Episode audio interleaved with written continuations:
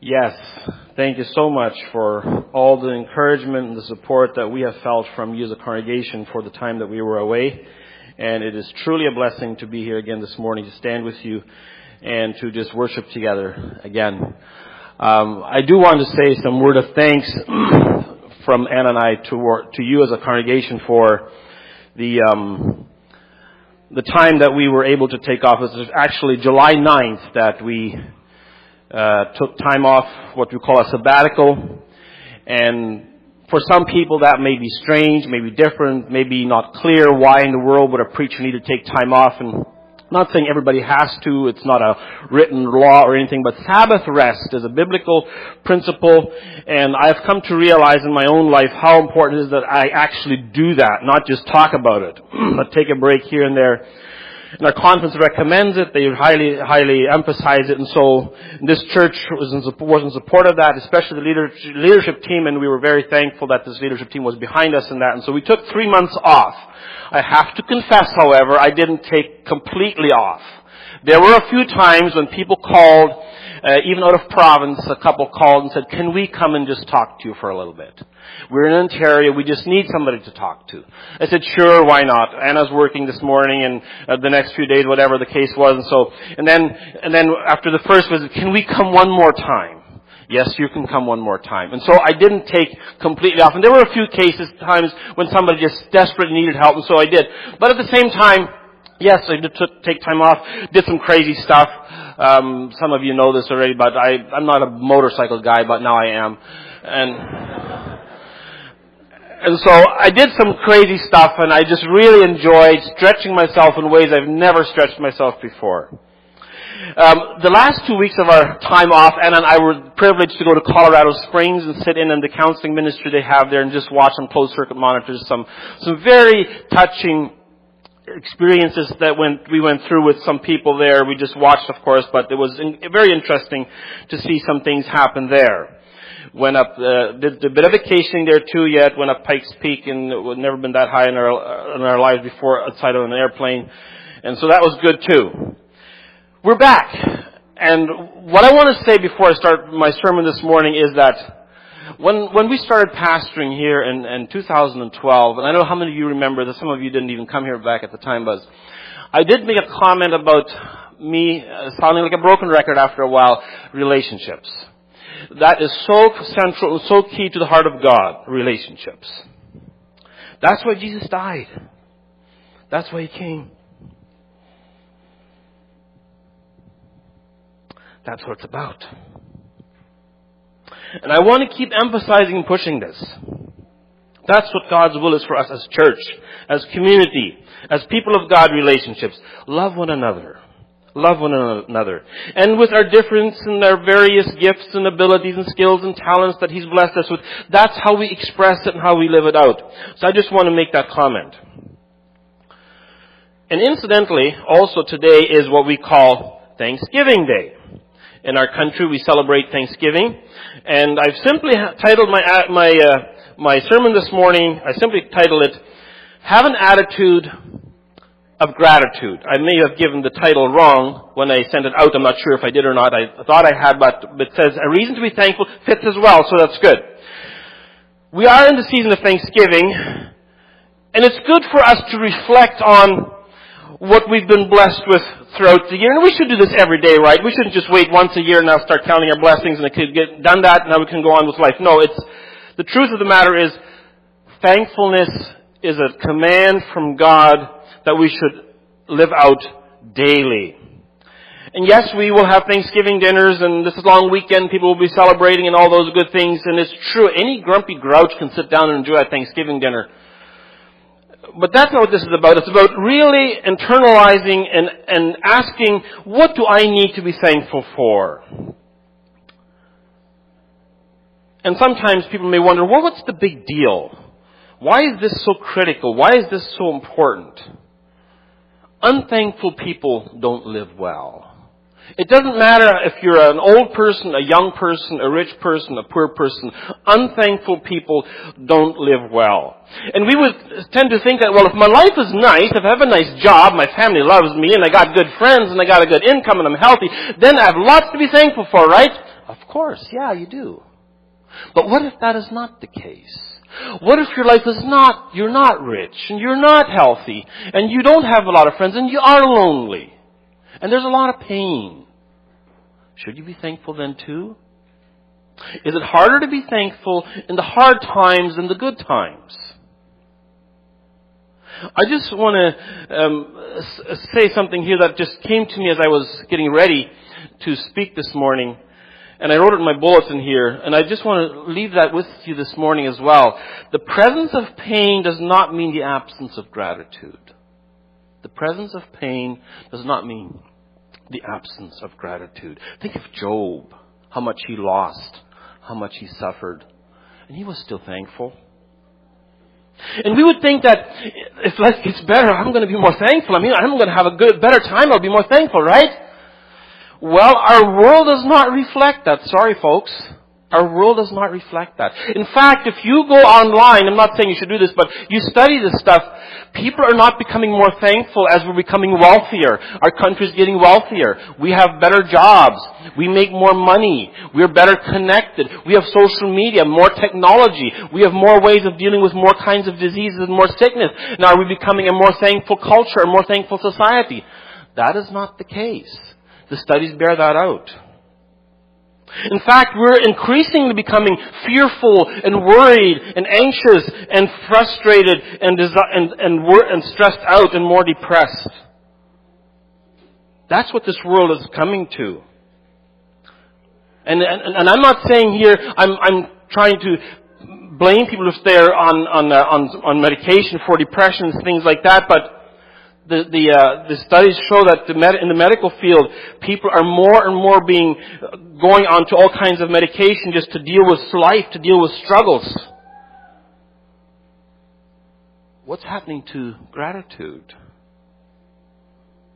People are medicating just to be able to cope and handle life. I'm not bashing medic- medication for mental illness, don't get me wrong, but there's a, there's a, there's a crisis out there. What if we all could live lives of gratitude. Maybe leave aside the alcohol and the drugs to numb the worry, the fear, and the pain. Instead, be thankful and be encouraged. We serve a living God. I'm not trying to be flippant or insensitive here. What would happen if we would, as the Bible tells us to do, be thankful for God's blessings? Let's just ask for a moment. Can a person be thankful toward God and fearful God will not meet all their needs? And if you if you have a hard time wrapping your mind around this concept, let me just put it in very simple language. Let's say you have a three-year-old child. And the child one day comes and says, Mommy, I'm so thankful for the food you put on the table, for the clothes you provide for me, for the nice warm bed I have too. But Mommy, will there be there tomorrow? Will you have food for me tomorrow? Will there be, will there be clothes for me tomorrow? You'll say, come on, what's the matter with you? Don't you understand? And rightfully so, the parent will wonder, what's wrong with my child? Why is my child doubting my generosity, my ability, my, my competence? Why is my child not is it any less with God? He's promised He will sustain us. He hasn't promised a trouble-free ride, but He's promised to be with us. Jesus Himself says, if earthly parents know how to give good gifts to their children. Will not your Father in heaven give good, give good gifts to those who ask Him? And again, I'm not talking about here about uh, an easy, trouble-free lifestyle, but this relationship, this connection that He alone can give, which sustains us. In fact, I want to go a little bit further. I'll simply say this. If our relationship with God is healthy, we will be thankful. Let me repeat that. If our relationship with God is healthy, we will be thankful. And again, I'm not saying we will not face struggles or challenges or problems. But if our relationship with God is good, we will just be thankful people. And that will work itself out in whatever talents and, and gifts God has blessed us with. And again, it's not something we do only when life is easy and good. Perhaps you're here this morning and you say, well, that's not me. I just don't feel thankful. I'm not here to judge you. You maybe have struggles that I just don't know anything about. And you cannot honestly say you're thankful. It's okay. God already knows. But you're in the right place. You've come to the right place. My desire, my prayer for you this morning is that you will catch a vision of Jesus. Get to see Him. He can take the pain. He'll share the pain. And He'll bring you peace in it. The world wants us to become frustrated, anxious, depressed, worried, fearful, and then just destroy us. God wants to heal us, sustain us, and, and, and help us to live that image that He's designed us to be. And we are commanded to give thankfulness. We're going to be reading a scripture passage this morning in a few minutes, and I'll ask you to turn to it. And uh, well, we'll have it on PowerPoint, but I'll ask you to, to go with me in a few minutes. But before I read this, I just want to make a few comments about it. In the bulletin it says we're going to be reading Psalm chapter 118. It's true, that's what we plan to read. But before we go there, I want to make a few comments about that passage. Actually, it's Psalm 113, 14, 15, 16, 17, and 18. If you read those Psalms, they're called praise Psalms. There's a word for that which I can't pronounce properly, but they're called praise Psalms. The Jews, the Hebrews, they would use these Psalms as worship at festival occasions and special events. And one commentator says in the Gospel of Matthew, when it says Matthew 26 verse 30, I haven't got this on here, but it says that during the Last Supper when Jesus was getting ready to go to the garden where he was going to pray and then he was going to be arrested and, and he was going to be tortured and crucified. During that supper time, just after supper, before they left for the garden, it says that they sang a hymn and then they left and went to the garden. One commentator was very convinced that this was actually the psalm that Jesus would have sung in that Last Supper. I find that incredible, amazing that this would be a praise song that Jesus would sing just before he was going to pay the ultimate price for humanity's sin. I'm not saying that he did sing that. This commentator says that Jesus did. Um, uh, was a sermon I listened to, and there's others who say the same thing that this would have been part of the worship that Jesus or the disciples or the Jews at whatever time in their lives they would have used this as worship during that time. And we know what happened during the Last Supper. It was actually Jesus' um, goodbye, or Jesus' um, giving the, the disciples the, the final lesson that he would give them while, while on this earth before he would go to heaven. Before he would die and then be crucified and then later on go to heaven. Let's read Psalm chapter 118 beginning verse 1 to verse 4. Give thanks to the Lord, for he is good his faithful love endures forever.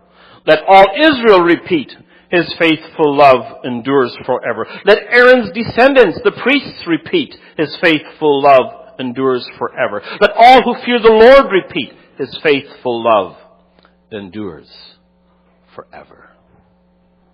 This was part of Jewish scripture. And we believe and know that scripture is for all of us as well. It's a command from God to focus on who He is, what He is. What is so interesting about this passage is it's unconditional. The command is given to everybody with no conditions.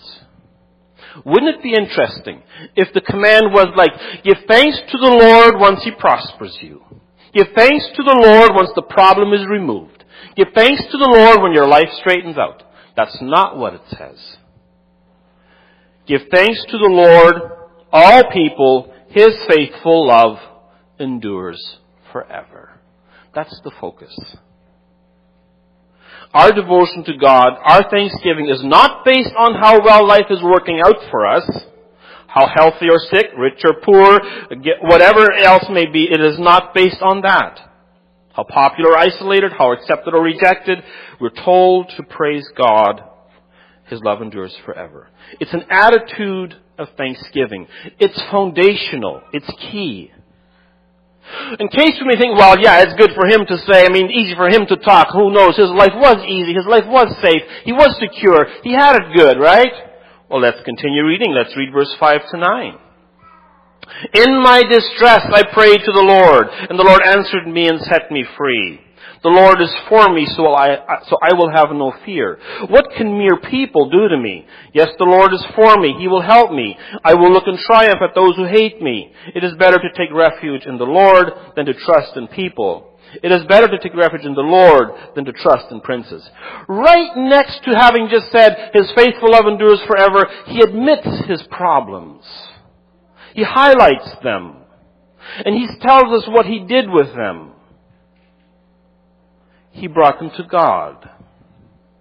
There's recognition and acceptance of hardship and hard times. He admits that life does not always work out, but he brings it to God. Research and studies show the most contented people, the happiest people, the most grateful people are not the ones in the upper brackets of society. They're just average, ordinary folks and not necessarily even in the rich countries. It's a heart thing. And when the psalmist here says that he was in distress and he prayed, things did not necessarily always change. For instance, the Jews, when these words were written, they didn't always have it easy. Later in the time of Jesus, when he would have sang these psalms, they didn't even have freedom. They had it bad. They were under foreign rulers. They had to pay taxes to foreign powers. And if we think of Jesus as a man, he was a human being just like we are. If we think of him as a man, was he a free man? How could he have sung this psalm? And we would have to say, never was there any man who was more free than Jesus himself. He prayed the same prayers the Jews prayed. He surrendered himself completely to the Father's will. Even though his life was extremely difficult, Hebrews tells us he was tempted in every way as we are, except without sin he was free and he was secure in his Father. The psalmist speaks of having no fear, and I'm, I've got to be honest with you. I'm not sure how to apply this because I have fear sometimes. Then I have to confess, I have to go to Jesus again. And God does not judge us for having fear. He does not rebuke us for it. Oh, you have little faith, He says to the disciples sometimes. But He doesn't reject us. He rescues us out of it. And even Jesus, when he was praying in the garden, he had great sorrow. He prayed for God to take the suffering away from him, but he surrendered in the suffering. It says an angel came and strengthened him. What I want to point out is that no matter how difficult life becomes, gratitude remains foundational. Jesus never shifted his focus, no matter what happened. And if we, if we um, think of this passage in verse 7 here, he focuses attention on God and looks to God for help. And he says it's better to take refuge in the Lord than in people. We forget that sometimes. If I only get so and so here, so and so involved, so and so to do this, yeah, sure, we need to get people's help. That's true, but ultimately we need Jesus. Ultimately we need God. That's big.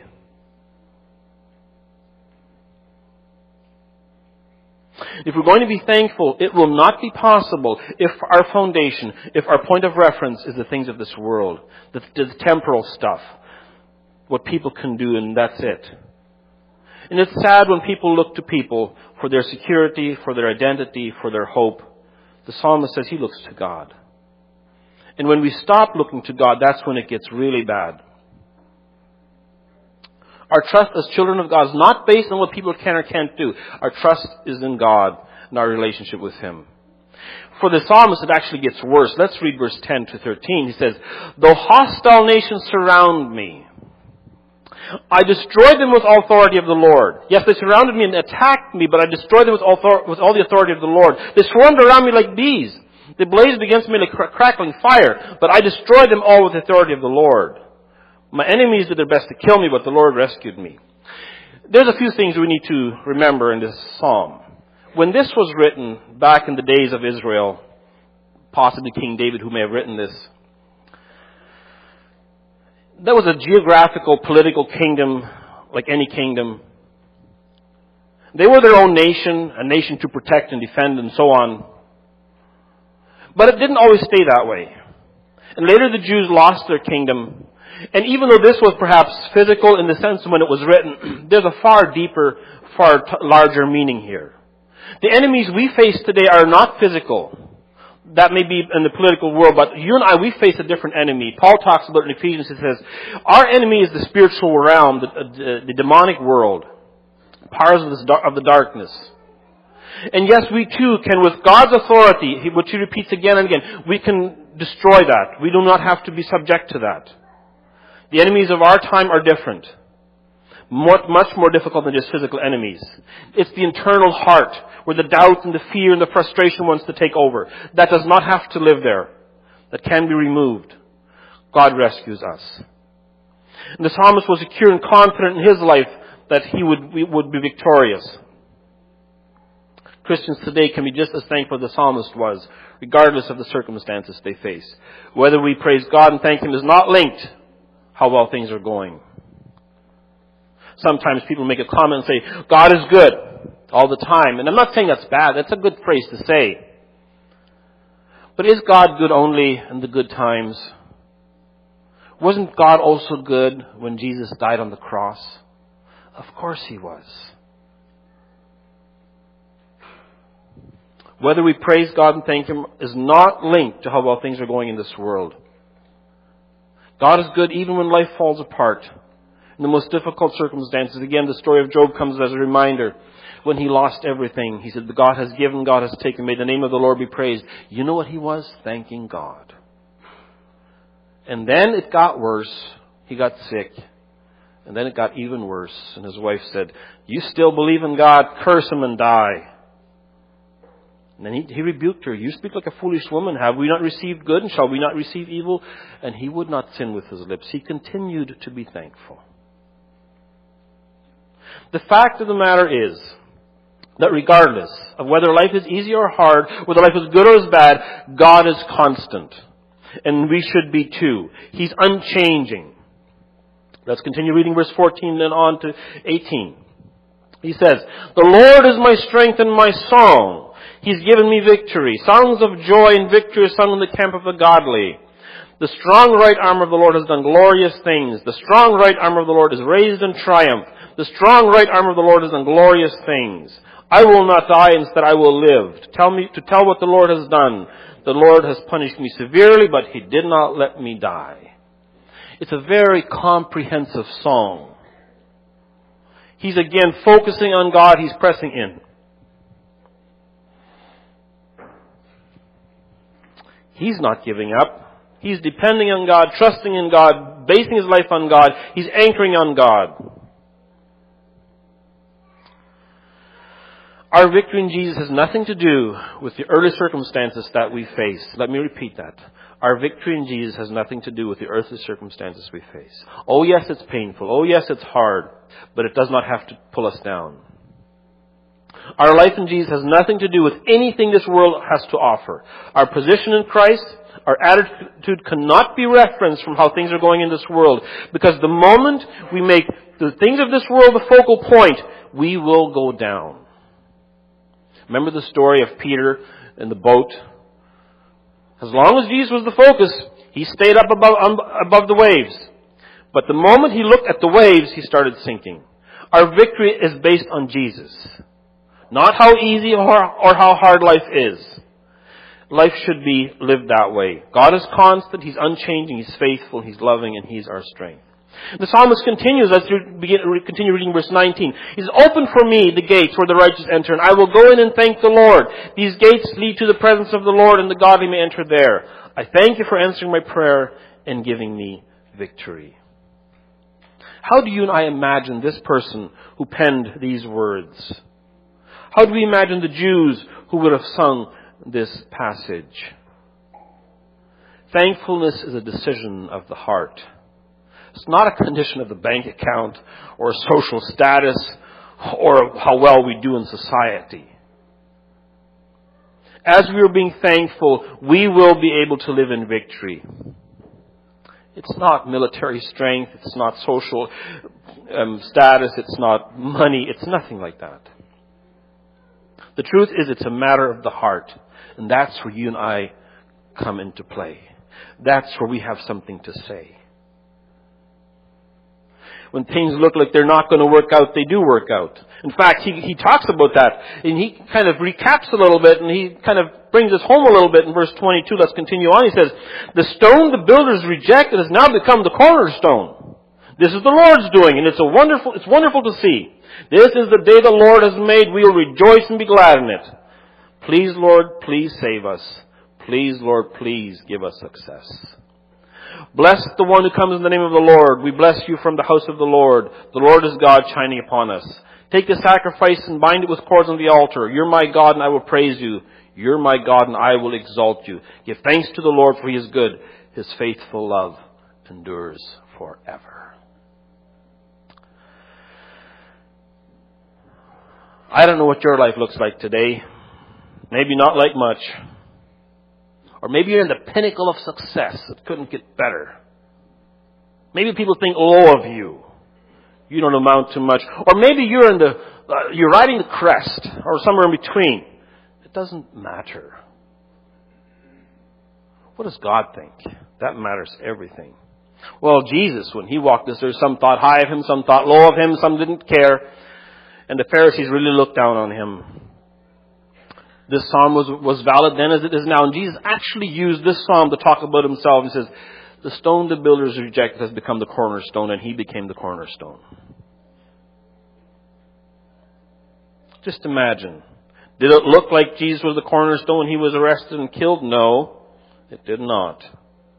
But we know what happened when he rose from the dead. Everything exploded. The Jewish leaders didn't know what to do with this new group that got started. I've sometimes made the comment that of all the faiths the world has ever seen, Christianity is the most unlikely one that would have ever had a chance at success. Everything about it was wrong. Crucified king, and then you serve by surrendering, you win by dying. That doesn't make sense. But all that was different because God was in it the disciples succeeded. And one thing you'll find over and over again when you read the apostles' lives, they were thankful people. Jesus, of course, knew all this.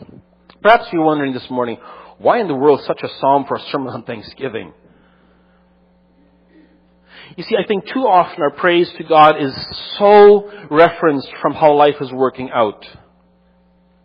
And we should not go there. I mean, not saying we shouldn't pray. He actually prays for salvation. And it's, it's good to pray for healing. It's good to pray for success. It's good to pray. But from what point of reference? I would say from a thankful heart. That's the point of reference. That's why we should be thankful. That's a reason to be thankful. The best we can do as human beings is surrender to God.